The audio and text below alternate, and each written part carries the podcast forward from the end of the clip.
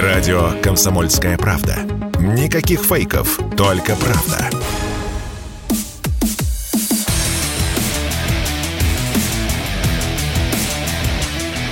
Программа с непримиримой позицией. Утренний Мардан. И снова здравствуйте, и снова в эфире радио «Комсомольская правда». Я Сергей Мардан, трансляция YouTube-канале «Мардан 2.0» и в телеграм-канале Мардан. К нам присоединяется Борис Марцинкевич, главный редактор журнала геоэнергетика.ру. Борис Леонидович у нас в студии. Спасибо, что приехали. Доброе утро, только геоэнергетика инфо. Геоэнергетика инфо. Спасибо большое. А, уважаемые коллеги, пожалуйста, это привет вам. Ну что, вчера Путин выступил с длинной речью. Некоторых она дезориентировала, некоторые попытались изобразить воодушевление. Вот. Но давайте профессионально поговорим об этом.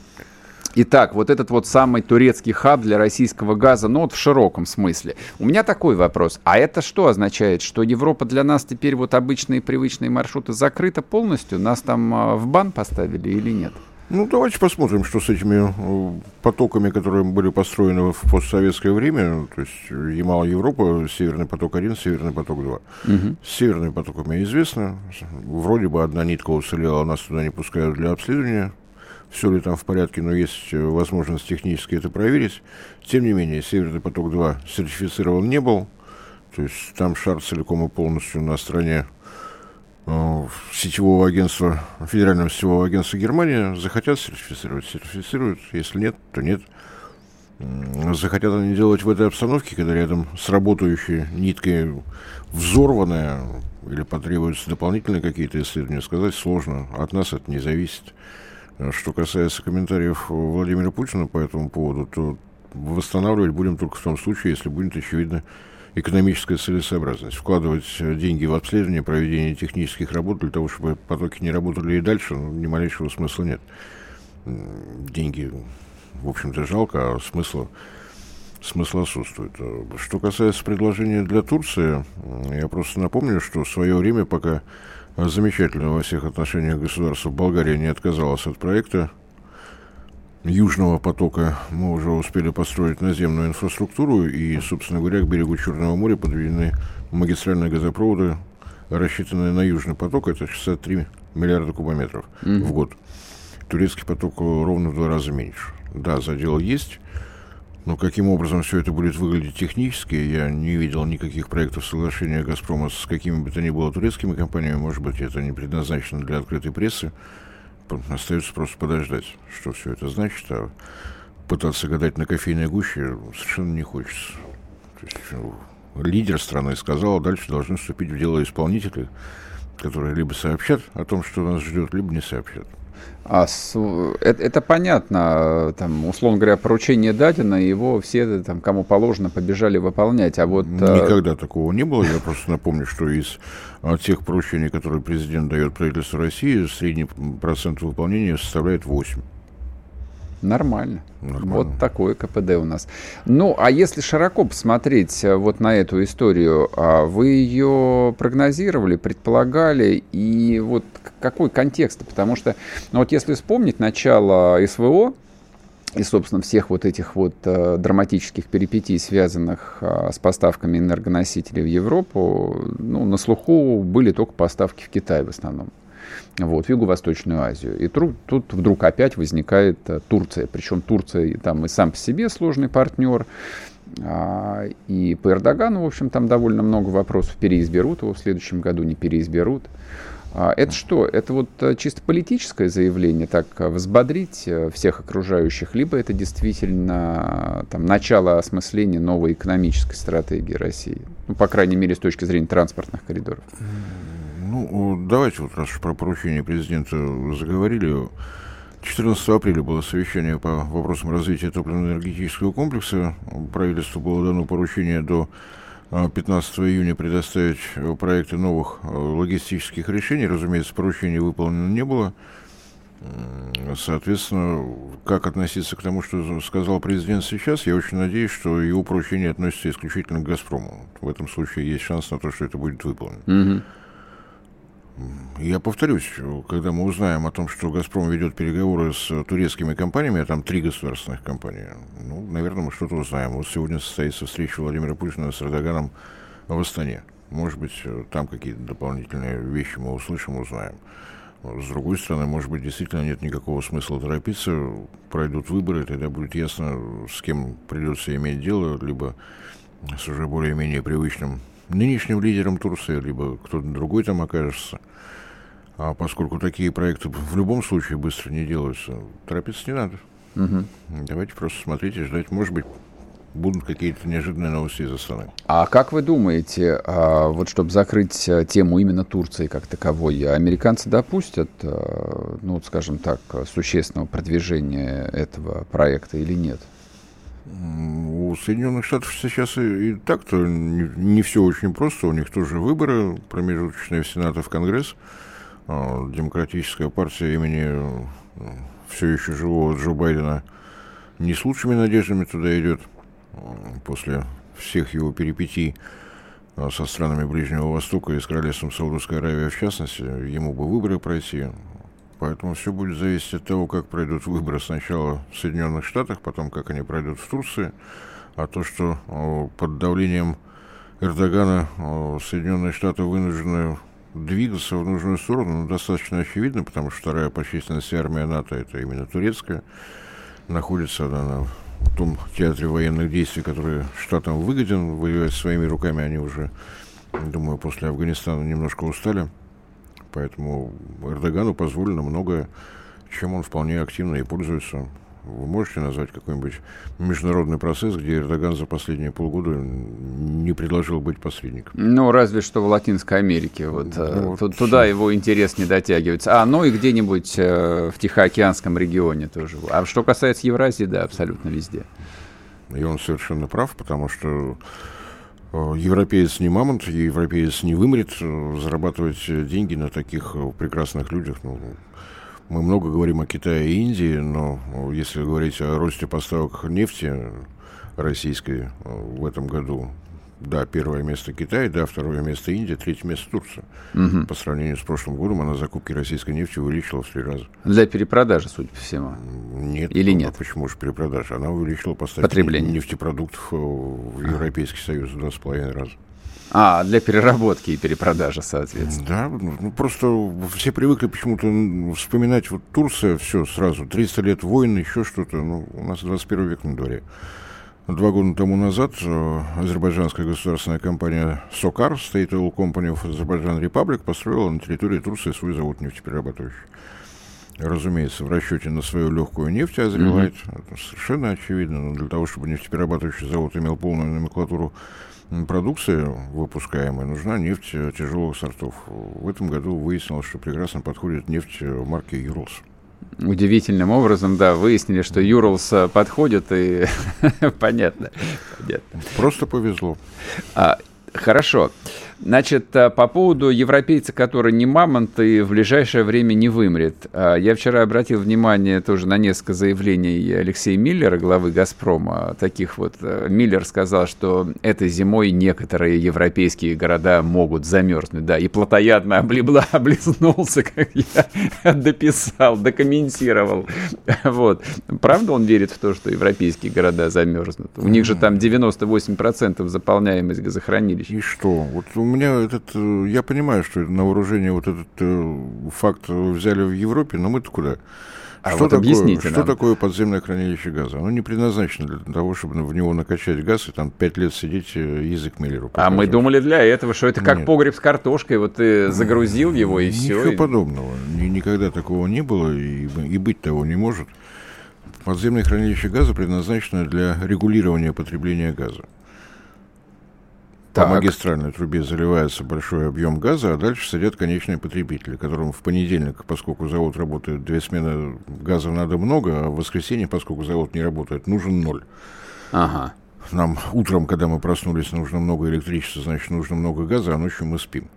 Вот, соответственно, подземное хранилище газа – это такой своеобразный фильтр, который принимает от крупных поставщиков большие объемы газа, а затем по своей распределительной сети уже с конкретными конечными потребителями работает э, в том режиме, который ему конечный потребитель задает.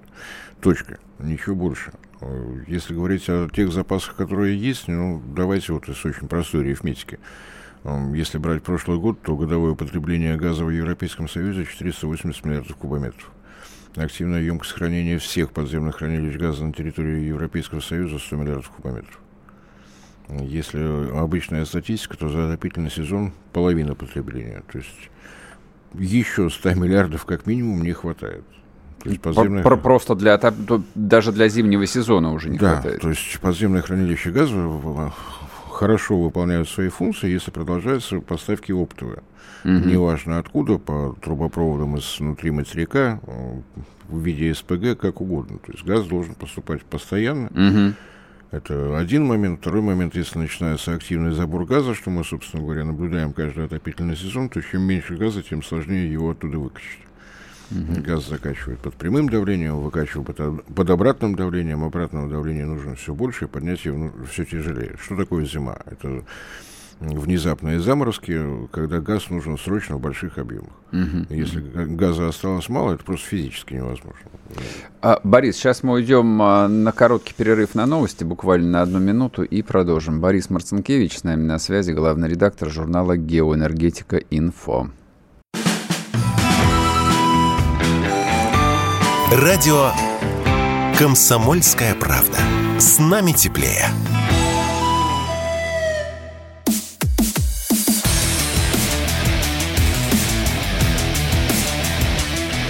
Программа с непримиримой позицией. Утренний Мардан. И снова здравствуйте, и снова в эфире радио «Комсомольская правда». Я Сергей Мардан. У нас в студии Борис Марцинкевич, главный редактор онлайн-журнала «Геоэнергетика. Инфо», главный эксперт по ТЭКу, я бы так сказал бы. А давайте вернемся к выступлению Путина. Путин вообще редко говорит, э, что бы то ни было просто так. Даже если он рассказывает про собаку Конни, это, в общем, рассказывается для того, чтобы Ангела Меркель э, до конца жизни мочилась под себя ночью. Э, простите за рискованную шутку. Так Владимир Владимирович, зачем решил вот так вот прямо, обстоятельно, профессионально поговорить про ТЭК? Про что это вообще на самом деле? Российская энергетическая неделя, она всегда про ТЭК на самом-то деле. Что в этом году нового по сравнению с предыдущими четырьмя российскими энергетическими неделями отсутствие американского журналиста, который задавал бы вопросы, ведущая, слава богу, своя, а Владимир Путин не стал устраивать пресс-конференцию, и сделано это, на мой взгляд, умышленно. Я уже старенький, умею читать между строк. То есть, э, очевидным образом, нет ни малейшего желания, чтобы какими-то странными вопросами была забита повестка дня. То есть он хотел сказать ровно то, что должны услышать. Журналисты просто мешали бы. Угу. Достаточно большое содержание было э, международное, неожиданное заявление по поводу этого хаба, и очень много э, вещей, которые остались между строк. Можно ли об этом говорить в этой студии? Можно. Я не знаю. Можно. Нужно. Ну, давайте по порядку. Топливно-энергетический комплекс – это все-таки нефть, газ, э, природный газ и уголь. А если вы хоть наизнанку вывернете текст выступления Путина, слово «уголь» там отсутствует. А, что это означает? Владимир Путин своей фигурой закрывает исполнителей, которые ни на что не способны. Угу. Вот просто. Он э, все внимание привлек э, к нефти, к газу, чтобы уголь остался в тени. Почему уголь должен оставаться в тени? Потому что не решены инфраструктурные проблемы, которые должны были быть решены достаточно давно. На минувшей неделе РЖД Браво отрапортовал о том, что закончила первый этап расширения восточного полигона, то есть провозных мощностей БАМа и Транссиба, тот этап, который должен был быть закончен в 2017 году. Сейчас заканчивается 2022. Понятно. Поэтому лучше этого не касаться, лучше, чтобы этого никто не касался. Владимир Путин ушел в сторону. А, Но он просто не стал их а, прилюдно избивать, э, то, что они да, все завалили. Я повторяю, он своей фигурой закрывает э, вот этих исполнителей, так скажем. Министерство mm-hmm. транспорта, РЖД и прочую публику. Опять же, если э, присмотреться, то он очень коротко пробежался по нефтегазопереработке, что тоже оправдано. В декабре 2019 года совещание по этому вопросу с его участием было. Поручение о том, что до конца 2020 года должна быть программа развития э, малой тоннажности, средней тоннажности переработки дано было. Оно, естественно, не выполнено. Угу. Опять же, шеф закрывает с собой вот этих людей замечательных, которые а, продолжают работать так, как умеют. Даже вот в этой обстановке, когда какие-то действия нужно предпринимать быстро, если бывает лозунг безумия и отвага, то мы наблюдаем исполнение лозунга растерянности и растерянности. Угу. Поручение о новых маршрутах э, логистики для поставок энергетических ресурсов апрель месяц. Срок исполнения 15 июня. Выступление Путина 12 октября. Ну, нет ничего нового. Все те же разговоры о Северном потоке-2. Ну, да, это, конечно, интересно, но давайте смотреть э, просто за динамикой. Понятно, что сокращение объемов поставок Европейский Союз началось уже сейчас и будет продолжаться в следующем году, причем уже вне зависимости от того, ну, вернется ли Евросоюз э, к здравому смыслу, не вернется. Эмбарго же на поставки здравого смысла там тоже действует. Потери необратимы. То есть, вне... То есть Европа в этом смысле закрыта? Как рынок. Она сама закрывается. Да, рынок. да, я про это, говорю. Это харакири. Оттуда уходит э, промышленность, уходить она будет очевидным образом э, все активнее. То есть тот объем поставок, который был в прошлом, он остался в прошлом. Угу. А что это означает для России? это не э, до получения денег по налогу на добычу полезных ископаемых, меньше добываем, меньше идет в государственный бюджет. Это сокращение поступления в государственный бюджет за экспортную пошлину. Какими бы высокими цены не были, цена отсечения известна. Ну, и опять, меньше объем, меньше поступления. То есть действовать нам нужно быстро, с учетом того, сколько, э, какова доля э, углеводородов в нашем бюджете, именно в положительной его части. Действий никаких нет. А заявление о том, что мы можем кратно увеличить объемы поставок СПГ в ближайшее время на фоне того, что правительство выделило на финансирование необходимых работ по развитию технологий крупнотоннажного сжижения 2 миллиарда рублей. Ну, интересный разговор. Я просто для сравнения, у нас государственная дотация на развитие сельского хозяйства по решению Мишустина в этом году увеличена до 300 миллиардов. То mm-hmm. есть э, для нашего правительства СПГ э, менее важно, чем развитие сельского хозяйства в 150 раз. В связи с чем, э, чем это закончится? Ну, реакция господина Новака, который наиболее заинтересован, у него живые проекты, известна. Он найдет деньги. Что это будет означать? Патенты получит частная компания «Новотек». Угу. В том случае, если бы финансирование шло со стороны государства, это были бы государственные патенты со всеми соответствующими роялти, которые вынуждены были платить все компании, которые прибегали бы к этим технологиям. Государство этим не занимается, считает, что правительство этим не занимается, считает, что вот так будет лучше. Почему? Ну, моей логики не хватает. Может быть, это какая-то высшая государственная мудрость, которая для меня недостижима. Ну и так далее. То есть очень много вещей осталось э, между строк между строк э, то, что происходит э, с нашей РЖД, то, что происходит с нашим судостроением, э, пример с угольщиками не случайен, он просто наиболее нагляден. Сухогрузов, балкеров для вывоза угольной продукции в России просто нет. Угу. Ну, так, так сложилось. Мы фрахтуем. С 10 августа Евросоюз нанес себе на голову эмбарго запретом на поставки российского угля – и как прокомментировал угольщики, у нас вот был до 10 октября фракт 100% судов, 11 а 30%. То есть это те компании, которые отказываются давать во фракт нашим угольным компаниям свои суда, угу. опасаясь первичных санкций, вторичных санкций и так далее. То есть наглядно. Сразу в три раза меньше.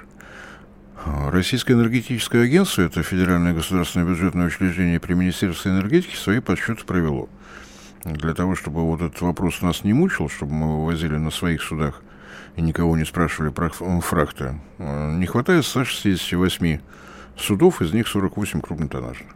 Угу. Свои подсчеты, что касается судостроения, раз что темы коснулись, провел Росатом для того, чтобы э, Северный морской путь функционировал так, как любой другой транзитный путь, вспомогательные суда, аварийные суда, обслуживающие и так далее, и так далее. Судов усиленного ледового класса там должно быть 132. Из них 32 в наличии, 48 строится, то есть половина сделана, где делать вторую половину, никто не знает. Кто этим у нас занимается? Этим у нас занимается Министерство торговли и этой, как ее там, промышленности. В 2019 году принята государственная программа развития судостроительной отрасли. Там есть числовые показатели, в том числе и степень загрузки судостроительных мощностей. В соответствии с этой стратегией, которую никто не отменял, то есть она по-прежнему действующая, в этом году судостроительные мощности наши производственные должны быть задействованы уже на 64%. А к 2035 году этот показатель должен вырасти до 80%. Ну, так. Ну, то есть, э, по подсчетам двух ведомств нам не хватает 300 судов, а Министерство промышленности считает, что загружать нашу судостроительную отрасль надо на 60%. Удивительно. А слушайте, а вот, э, коль мы вспомнили одного из наших таких вот э, традиционных любимцев министра Мантурова, это, это правда, вот это вот Министерство так называемой промышленности, оно вот регулярно фигурирует. А я знаете, чего не могу понять? А ведь на человека возложили груз ответственности, который, ну, никто не потянул бы. Никто не потянул. То есть он должен отвечать вообще за судостроение, за самолетостроение, за автомобилестроение. За лекарства, за, производ... за семена. Во вообще за все. Вообще нам за нужно все. импорта заместить все. То, То есть, есть, по, по идее, человек номер два после Мишустина. А может быть, даже и круче. Да круче Мишустина. Круче, потому круче. что у Мишустина общее руководство, а ему вот надо все. Вот здесь у нас беда с памперсами, а здесь с прокатными станами. И, и все отвечает и Министерство так называемой да, промышленности. А еще и торговля. Сделать, да.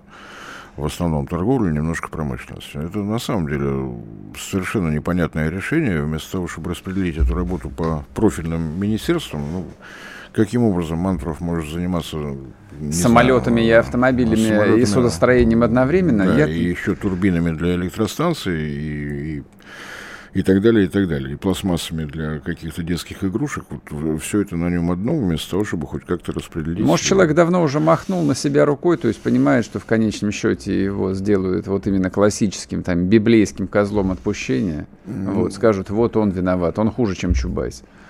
Ну, может быть и так, но в том случае, если человек борется хоть за что-нибудь, за свое выживание, за выполнение возложенных функций, он хотя бы себе команду подбирает. Из 12 заместителей министра э, торговли и этой, как ее там, промышленности, профильное образование имеют четверо, остальные ага. представлены африканистами, а два юриста, пять человек специалистов по муниципальному управлению и так далее. Прекрасно, прекрасно. Прервемся еще а, на одну минутку, уйдем на новости, вернемся и добьем таки эту самую промышленность и энергетику. Борис Марцинкевич с нами в студии. Радио «Комсомольская правда». Мы быстрее телеграм-каналов.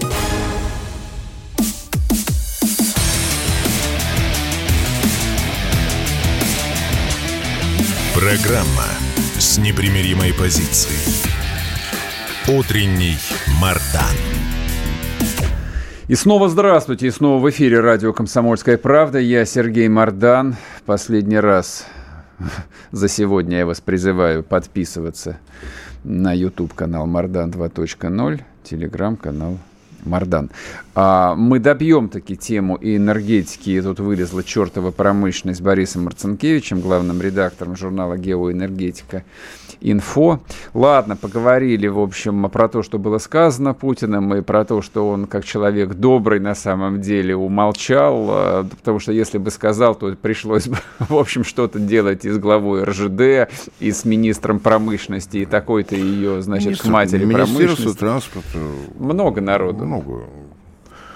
Очень э, странные э, какие-то вот... Э, ну, есть такое понятие, как делегирование полномочий.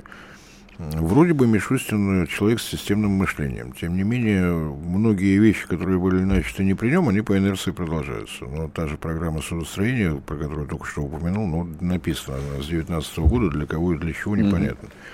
Mm-hmm. РЖД работает так, как работает, и а, чисто по-человечески обижен за украденный ими золотой костыль в 2011 году премьер-министр Российской Федерации Владимир Путин и министр по чрезвычайным ситуациям э, Сергей Кожугетович Шойгу побывали в столице Тувы для того, чтобы поучаствовать в торжественной церемонии закладки железной дороги до Красноярского края. Дороги нет, костыля нет. Ну, ребят, ну, отдайте. Очень по-русски, я считаю. Мне кажется, прекрасная русская история. А я вот какой вопрос с вами хотел бы еще обсудить, э, как со специалистом. А мы тут вот пережевывали два дня удара по энергосистеме Украины, которую, в общем, вы тоже, наверное, себе неплохо представляете, как она устроена. А давайте вот сделаем промежуточный анализ того, куда били, как били и куда желательно, ну или, скажем, куда можно еще в перспективе шандарахнуть, а вот, чтобы хохлы э, всю зиму грелись с помощью сушеного кизика? Ну, э, знать энергетическую систему Украины дело не хитрое, потому что со сравнения, по сравнению с э, энергетической системой Украинской Советской Социалистической Республики, она, если изменилась, только за счет того, что были построены ветряные солнечные электростанции. Все остальное на месте. Ничего никуда не девалось. Э, разумеется, узнать ту а, степень разрушения, которая а, в результате несуществующих у нас ракет, что у них там случилось в таком массовом количестве, кондиционеры, что ли, везде висели, mm-hmm. Никто нам не скажет. Я думаю, что даже если какой-то таинственный журналист прокрадется в Центральное диспетчерское управление Объединенной энергосистемы Украины и задаст вопрос, э, его просто убьют на месте, чтобы не мешал, не со зла. Им там сейчас совсем не весело. Что касается того, как нарушить э, эту работу – Да, можно бить по объектам генерации. Но э, тут э, тоже такая ирония судьбы. Одна из э, электростанций во Львове 1906 года выпуска. 1906-го? Да, ее многократно модернизировали. Это еще Австро-Венгрия строила. Ее многократно модернизировали, что-то там доделывали и так далее. Ну, влетела в нее в ракету. Угу. Мыколу выведут из запоя, он разберет чей-нибудь металлический гараж и золотает. И она будет работать, потому что, ну, такой высокий уровень технологий, что можно там гвоздем алюминиевой проволокой подтягивать и прочим. Газовые электростанции, насколько можно судить по имеющейся информации, не трогали там э, все сложнее, там другие уровни давления и так далее, и так далее, это могло, могло бы быть жестче. Если говорить о том, чтобы оно не работало от слова совсем, конечно, нужно работать по подстанциям. А подстанции – это трансформаторы, которые замечательно горят. Это, во-первых. Во-вторых, это относится э, к силовой электронике. Это то, то оборудование, которое на складах никто не держит. Это в обычных случаях по индивидуальному пошиву шьется. Это означает э, распад энергосистемы на отдельные кластеры. И вот когда в этих кластерах не работают объекты генерации, все становится понятно. Ну, чтобы было понятно, вот э, в первый же день они прилетели э, в Киеве по всем трем электростанциям. Трипольская, пятая, шестая. Прошло несколько часов, электроэнергия поступила из Чернигова. Это высоковольтная линия электропередач 750 э, киловольт и соответствующие подстанции. Их, mm-hmm. их пока не трогали. Да, насколько я смог высыпать э, из всего, что у нас во всевозможных телеграммах и прочем, 330 киловольтовая, да, уже подвержена разрушению, здесь будет сложнее. 750 пока никто не трогал. Никто не трогал ГЭС, никто не трогал системы вывода АЭС. Ну, ядерным терроризмом у нас э, только одно государство занимается, ну, по крайней мере, оно считает, что оно государство. Не знаю, по какой причине. То есть пока вот так. Что важно для ведения э, СВО, это то, что э, железные дороги Украинской Советской Социалистической Республики были электрифицированы более чем на 90%. То есть там электровозы и тяговые э, подстанции выведены из строя по тому же принципу. Трансформаторы хорошо горят, оборудование никто на складе они не держат, э, да, это вызвало большие проблемы с перевозками любых грузов, живых, неживых. Может быть, вот сюда будет направлена следующая стая кондиционеров. Угу. Тогда это окажет прямое влияние, потому что э, дизельных электровозов на Украине осталось немного, их в основном использовали на станциях э, как вспомогательная угу. для, на сортировочных станциях, вряд ли они смогут заменить весь этот парк. Ну, а поскольку мы с вами дальше должны гадать на кофейной гуще, хотя мне кофе никто не предложил, куда они прилетят, как это прогнозировать? С метеорологами пробовал разговаривать, они не знают, куда что летит. Я думал, может, они там по ветру, там в темное время, светло. Mm-hmm. Нет, они сами по себе летают. Все они прилетели или еще прилетят, пока сказать сложно, но пока вот на день сегодняшний такого, чтобы их вбомбили в 19 век, пока нет. Ну, то есть, э, как и было почти что очевидно с самого начала, это была такая очень ограниченная, очень аккуратная демонстрация того, что призывает Россию нанести удар тактическим ядерным оружием довольно глупо и даже местами смешно, вот, потому что сопоставимый ущерб вполне можно нанести э, шахид-мобилями, вот этими летающими, у которых там... Э, которых у нас нет. Которых нет, но иранцы, слава богу, нас научили делать быстро как-то из говна и палок, да, в подмосковном гараже. Понятно. Понятно. Ну, вообще, опыт Ирана, мы говорим про наши санкции и прочее. Исламская республика Иран под санкциями 79 года и количество лет, когда mm-hmm. они не под санкциями, можно по-прежнему пересчитать на пальцах руки. То есть нам, чем изобретать велосипед, надо вооружить соответствующих клерков. Учить фарси срочно и ехать в Тегеран учиться. Тетрадочку да, в клеточку, ручку и конспектировать, ребята. Что делать, как делать? Напомню, что после выходки Трампа, который вышел из сделки по ядерной программе э, из Ирана ушли э, многие европейские производители бытовой техники. Угу. Годиков прошло совсем немного. Сейчас в этой отрасли в Иране работает 300 тысяч человек. Со следующего года, своего года, они по солнечному календарю живут, они готовы начать экспортировать микроволновки, телевизоры, телефоны. Нам? Да кому угодно. Как? Они просто рассматривают, кому можно поставлять, потому что свои нужды они умудрились удовлетворить полностью. У нас есть мантров, вы тут не подсказываете, да. Сейчас мантров наладят производство посудомоек и стиральных машин, из которых мы потом будем вынимать микрочипы и вставлять их в калибры, как Урсула фон, фон дер Ляйен, вот, и обещает нам. Надо у нее уточнить, микрочипы от микроволновок подошли или от э, холодильника? Вот я не знаю. Вот Тонкий момент я все, время, я все время путаюсь на самом деле. Но гениальное, кстати, с точки зрения медиа объяснение, да, зачем вот эти вот фигурировали в видеосюжетах микроволновки.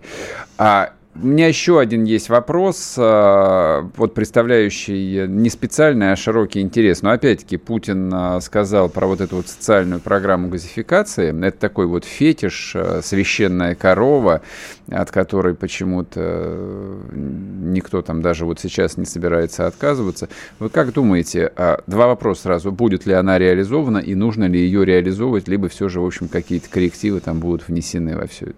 Ну, понимаете, вот э, чем отличается «Газпром»? Э, он выполняет поручения. Вот, вот какая беда.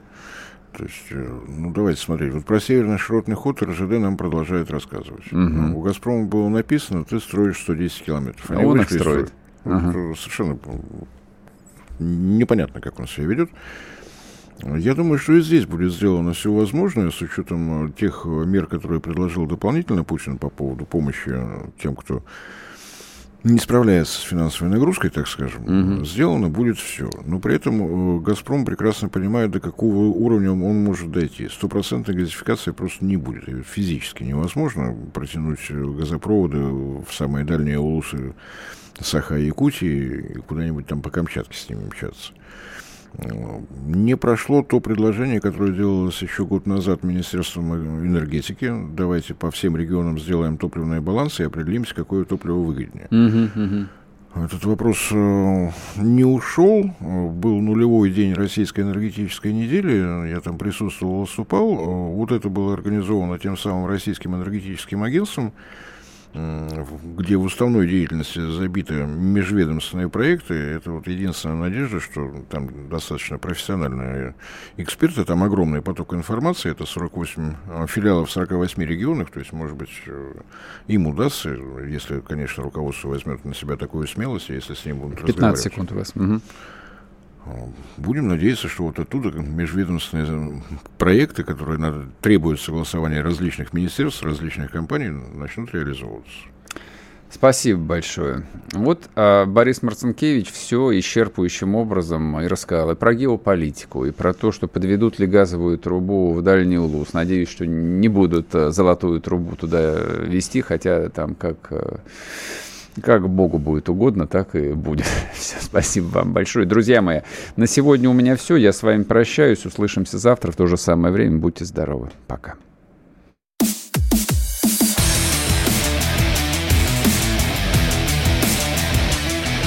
Программа с непримиримой позицией. Утренний Мардан.